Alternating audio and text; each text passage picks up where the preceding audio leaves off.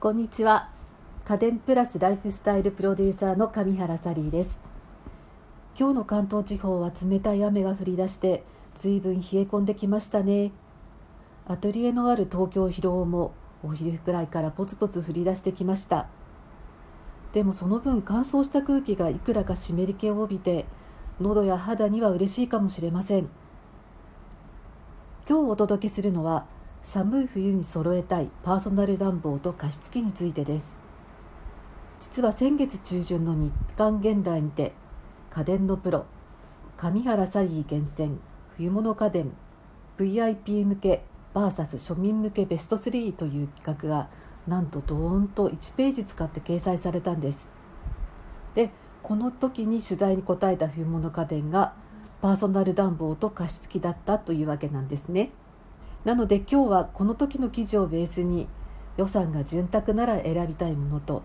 寝頃感のある庶民派のものとをご紹介したいと思います。まずはパーソナル暖房の方から。高級タイプで私が1位をつけたのはデロンギのマルチダイナミックヒーターです。こちらは価格が8万超えと本当に高価なんですけれども空気が乾燥しない。しかも0.5度単位で室温調整ができて部屋全体が均一に温まるまさに極上の暖房です。ファンで風を送らないために埃の舞い上がりもなく本体が熱くなりすぎないので万が一触ってもやけどをしません。だからペットとか小さいお子さんのいるご家庭にはぴったりだと思います。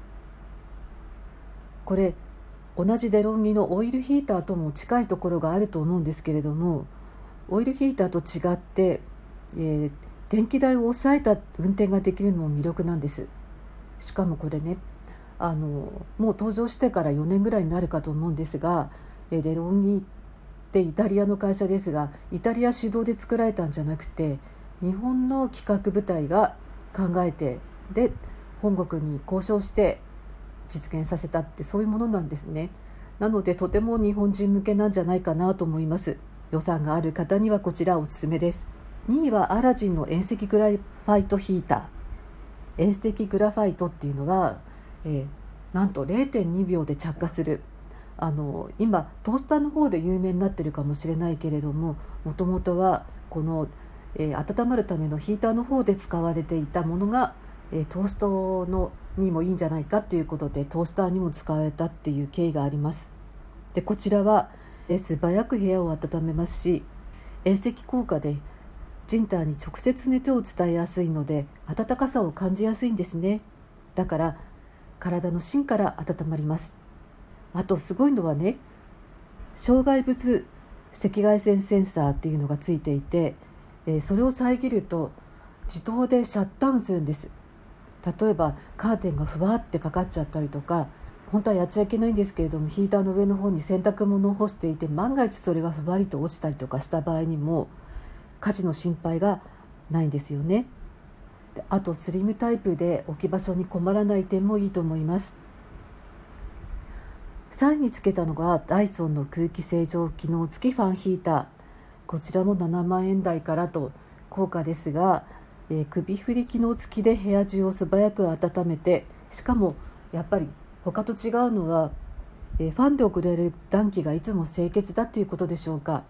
空気清浄機能付きですからね。ナイトモードもあるので、え、設定温度を178度くらいの低めにしておいてそれで、え、夜寝る時に寝室で使うのもおすすめです、え記者の方もビッグカメラさんで取材した際に心地よく感じたのが3位のダイソンだったみたいで記事にもそう書いてありました。1位のデロンギも気になるけれども高すぎて無理だしで結局は2位のアラジンのグラファイトヒーターにしようということになったみたいです。1時間あたりの電気代が20円前後とダイソンよりも10円くらい安いところも良かったようですね。庶民派におすすめしたブルーノの人感センサー付きパーソナルヒーターとかアイリスオーヤマの電気ストーブ。ヤマゼンの人感センサー付き消臭セラミックヒーターなんかは、えー、1万円以下の安価なものなんですけれども、えー、小型だったりするのでトイレやデスクワーク中の足元にぴったりのものです。次加湿器です。加湿器で文句なしにおすすめなのは大日工業のハイブリッド加湿器 RX シリーズ。こちらは価格も1万5000円台から2万円ぐらいであってすごくお求めやすいと思うんです。ですけれどもスピーディーに加湿できるパワフルさとか静音性の高さあとはお手入れのしやすさ水の入れやすさシンプルでどんな部屋にも合うデザイン性の高さなど全ての面でバランスが取れていて私はもう文句なしの加湿器だと思っています、えー、暑くならないのであのお子さんがいたりっていう小さいお子さんがいたりするお家の加湿器としてもぴったりですよね。そして2位のダイソンの新モデルそして3位には私華道のステムを挙げたんですけれどもこちらも、えー、45万円からダイソンの方に至っちゃ新モデルなので8万超えもしたりするんですが、えー、かなり、えー、魅力的だと思います。ダイソンの方は、えーと、すごく清潔にこだわっている点もいいんですけれども格段にお手入れがしやすくなっています。そしてあの部屋のどこにいても均一に加湿できるようなところもいいところかなと思います。角の方はやっぱりデザイン性ですよね。あの若干お手入れが面倒かなっていうところもあるんですけれどこのミストが立ち上がるところ、えー、目で見てこう加湿感が味わえるところとかこう LED ライトがついていて加湿に合わせてそのランプの色が変わっていくっていうところなんかこれじゃなきゃ嫌だっていう人も多いんじゃないかなと思います、えー、庶民派の方でおすすめしたいのがアイリスオーヤマの加熱式加湿器とかエレコムのエクリアミスト。いずれもデスクの上に置いて使いたいタイプになります。部屋全体を温めるタイプではこの記事でもご紹介したビックスのスチーム式加湿器のほかは象印マホービンのスチーム加湿器の加湿器もいいなと思います。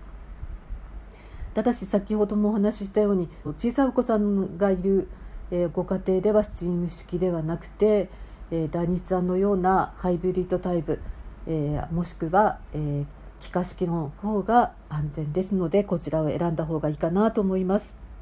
私実は自宅のリビングでもこのアトリエでも、えー、大日のハイブリッド式の加湿器を愛用しているので迷ったならもうこれ一択かな。そんな感じです。はい。今日は冬物家電、えー、パーソナル暖房と加湿器でした。今日はこの辺でおしまいです。またお楽しみに。お聴きくださってありがとうございました。